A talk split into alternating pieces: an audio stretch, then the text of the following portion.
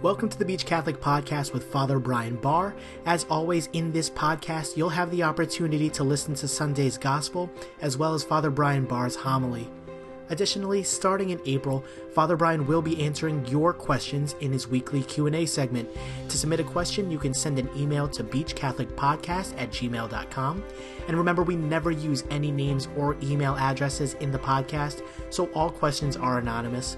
Until then, here's the gospel from March 12, 2017, the second Sunday of Lent. God bless. The Lord be with you. A reading from the Holy Gospel according to Matthew. Jesus took Peter, James, and John, his brother, and led them up a high mountain by themselves, and he was transfigured before them. His face shone like the sun, and his clothes became white as light. Behold, Moses and Elijah appeared to them, conversing with him. Then Peter said to Jesus in reply, Lord, it is good that we are here. If you wish, I will make three tents here one for you, one for Moses, and one for Elijah. While he was still speaking, behold, a bright cloud cast a shadow over them. Then from the cloud came a voice that said, This is my beloved Son, with whom I am well pleased. Listen to him. When the disciples heard this, they fell prostrate, and they were very much afraid. But Jesus came and touched them, saying, Rise, and do not be afraid. When the disciples raised their eyes, they saw no one else but Jesus there. As they were coming down from the mountain, Jesus charged them Do not tell the vision to anyone until the Son of Man has been raised from the dead. The Gospel of the Lord. Praise to you, Lord Jesus Christ.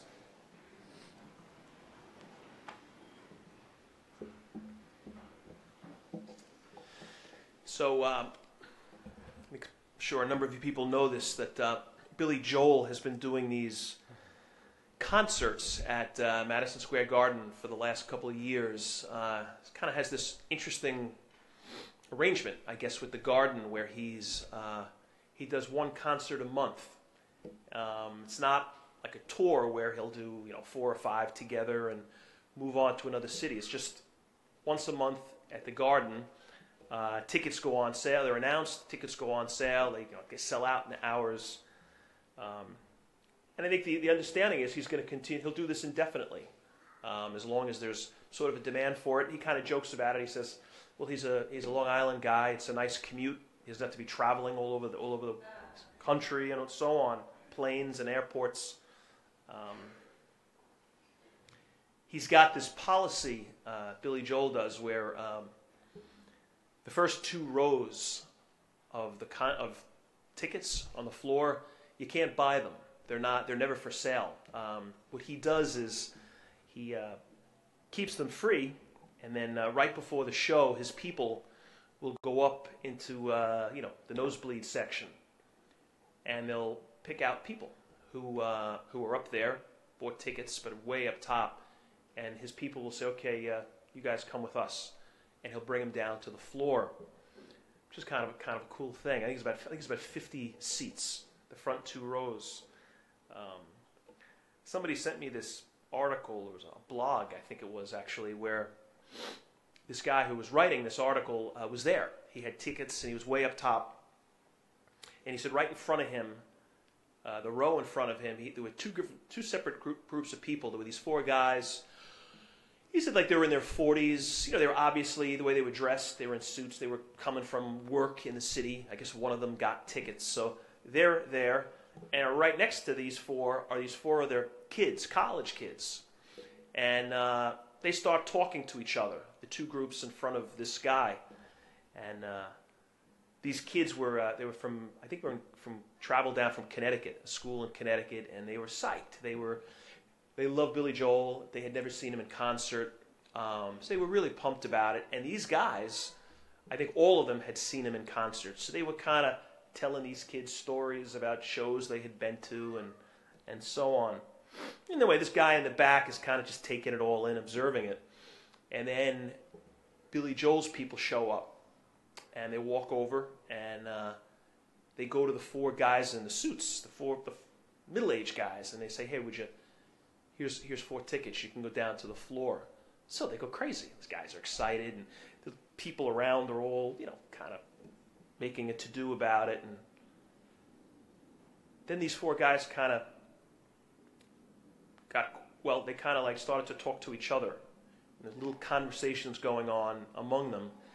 And then the guy who had the four tickets takes them and he turns to the college kids and he says, uh, "You guys can go." It was kind of neat. And then uh, and then everybody went crazy in that in that particular area. People kind of saw what they had done, so they kind of made it was a bit of a commotion. Um, so much so that the Billy Joel guys thought there was like a, a fight or something going on over here. So they kind of make their way back and it's explained to them what has just happened. And they take out four more tickets and they give them to these the four guys that gave them away. Um, so it's just kind of a neat story about um, really well. I guess what the the point of this article was sort of like you know you do the right thing when you do the right thing. Usually the right thing is is a tough thing more often than not. Not always, but the right thing is usually difficult. Um, and when you do it, you win. Ultimately, you win. Like you know, you you get the, t- the tickets down on the floor. Uh, it goes your way when you when you do the right thing. So, what's the point of the story? Um, I think it's this: if somebody gives you Billy Joel tickets on the floor, give them away. Give them to me. Give them to me. No, uh, it's not that. It's not that, but it's uh, when we say yes to the right thing, we usually go to great places. Great things happen when we do the right thing. I mean, literally, in the case of these four guys, yeah, they did the right thing, and, and five minutes later, they're on the floor feet away from Billy Joel. Look at this gospel. Look what happens to these three disciples. Jesus took Peter, James, John, and led them up a mountain. And then we know what happened. I just read it. Just wild, supernatural, confirming things happen.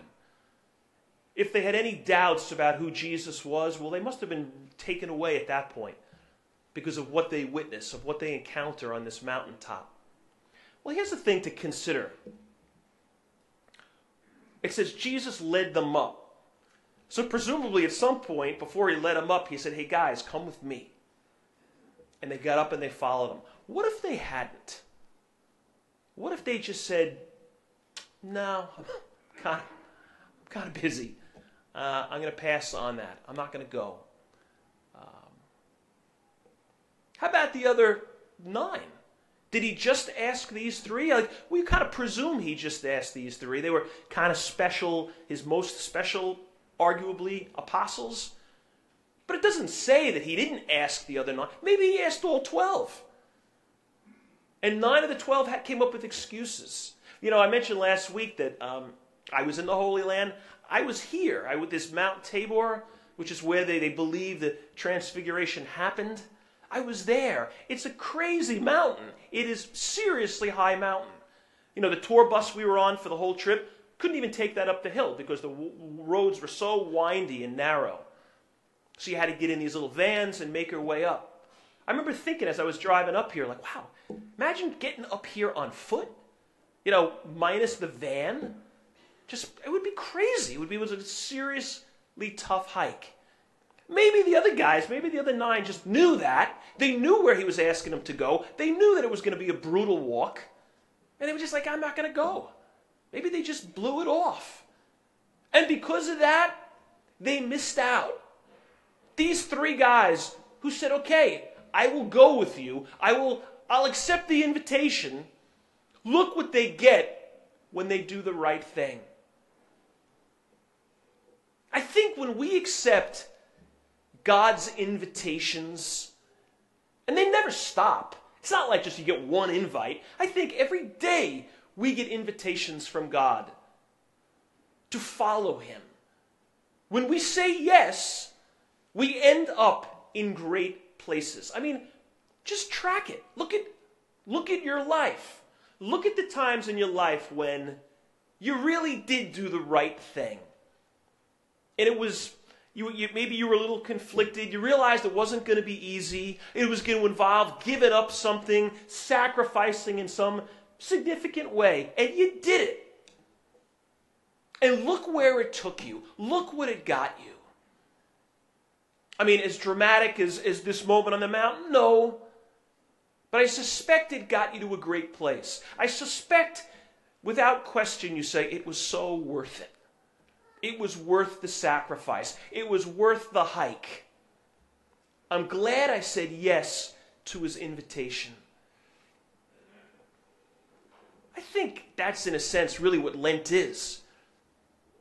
It's an invitation to all of us, multiple invites to follow him in new ways, in particular ways that maybe we don't do quite as much in the other months of the year. But at least in these weeks, I have got to listen out and I have got to follow him. And he's probably going to want me to follow him to some tough place. Am I declining or am I accepting? I remember, um, I guess about four years ago, I, I was asked to help out on this retreat. It was a, uh, I was asked to help out with confessions. Uh, it was a weekend retreat for, uh, for men. It was a, for uh, recovering alcoholics. It's about 50 guys, and um, it's called the Matt, they're called Matt Talbot retreats. And they're really great. Uh, anyway, person, friend of a friend asked if if I could help out. They, Saturday night of this weekend, they got uh, confessions. So I said, yeah. And they asked me like two months in advance. Well, anyway, the day of, I it, it ended up becoming a, a, ridiculously busy day. I just like uh, I had I had a funeral, and I had baptisms, and I had a wedding, and then I had confessions here, and then a five o'clock mass here. So it was just like it was like a never-ending day. And then I'm looking at my calendar, like, oh my, now I got to go out after, you know, later in the night, drive out to Suffolk and hear confessions, which is like, I wished so much I hadn't agreed to go to do this. If I, if I had known the day was going to be like that, I would have said, ah, I can't do it. Well, I knew I had to go. I, I flirted with blowing it off. I flirted with saying no. But I mean, they, they needed people to hear confessions. So I went. I went. And, you know, it's like when you do the right thing, good things happen. This ended up being, I was only there for like an hour and a half, but it was tremendous. It's like just great group of men.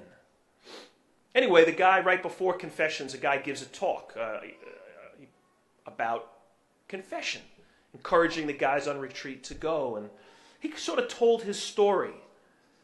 And he himself was a recovered alcoholic, and he, he, he top, his topic was invitation. He was inviting these guys to take, many of these guys had not been to confession in, you know, a million years.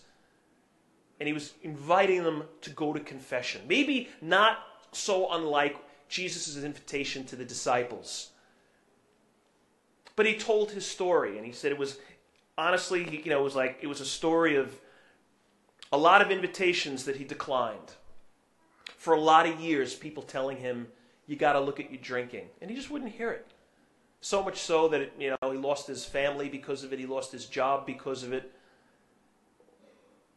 And he said at a certain point, people continued to invite him on this journey of recovery. And eventually he did. Eventually he just he realized, okay, it's pretty much fallen apart. I've got nothing left. I'll go. I'll go. I'll go walking up this mountain if that's what you're asking me to go. And he he got sober. And then he said there was a period of time, so he wasn't drinking. And then somebody invited him on this retreat.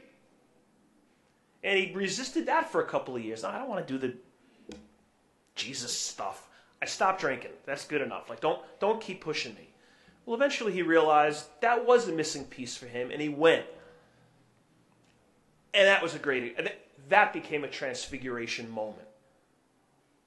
So now he's a bunch of years later inviting these guys. It's like, it's all about invitation. It's all about him calling us someplace. And like I said before, it's, it's usually a challenging place.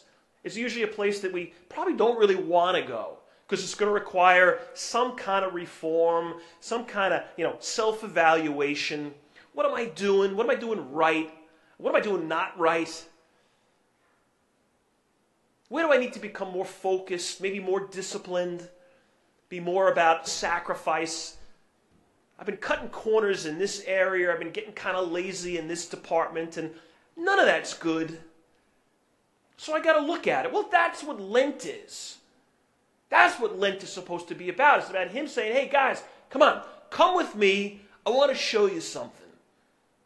I want to show you what you're capable of. So, like, the simple question is this what, what is he inviting us to? What is he, what's, what's the invite, his invite to you? I think that's worth, that's giving it some, that warrants some, some thought. What is he asking of me this Lent, right now? And here's a good way of probably figuring out if it's if he in fact is asking it. If you don't really want to go, then that's probably that's probably the invitation. And we're probably missing out. You ever you ever get invited to something and you decide not to go? And you know a bunch of people who went, and you find out the next day how it was. And it was great. They're describing it, you're like, God, why did I not go? I can't believe I missed that. I should have gone. I think sin is sort of it's like well yeah when the when the RS the invitation comes and we send the RSVP pack saying no no I'm I'm not going I'm not going to follow where you're asking me to go. Here in the parish we've got invitations coming up. I mean, every night, Monday through Thursday, we got Mass. We add them for Lent, 7 o'clock. Maybe he's inviting you to that. It's like, ah, come on. I mean, just getting in from work. I'm kind of shot. It's cold. Think he's inviting me to come to? Maybe he is. This Thursday night, guys, we have a men's night. It's like, oh, Father Brian, I'm here. Come on, I'm here on Sunday. Now you're asking me to, to come to something else? Yeah, it's exactly what I'm doing. You know, I don't know, I, I can't say, I don't know for sure that Jesus is inviting you to that, but I am. Come to that? Well, I don't know. I don't, never, I, don't, I go to Mass. I don't, don't do more stuff than that. Well, this Lent, do more stuff than that. You won't regret it. The three who showed up in that top, mountaintop did not regret it. Neither will we the following three Thursdays. We've got to have uh, these holy hours. We're going to have different speakers come in for three consecutive Thursdays for everybody guys, girls, young, and old. Come to them. Get your calendar out, get your phone out, and be like, all right, I'm to do, I'm to do these three. Uh, one of them I can't do. All right, I'll do two of the three. I don't even know if I feel like going. Good. I get it. I, I, there's other things I could be doing. I know. He wants us to be with Him. So there's the question What's He inviting you to this Lent? And it's probably a place you don't really feel like going. For Lent, this Lent, go. Thank you for listening to today's show. Once again, Father Brian's Q&A segment starts in April, which is right around the corner. Questions can be emailed to beachcatholicpodcast at gmail.com. And again, all questions will remain anonymous. Please rate and subscribe to the podcast on iTunes, Podbean, and Stitcher, and feel free to share it with your loved ones. We'll be back next week, and until then, God bless.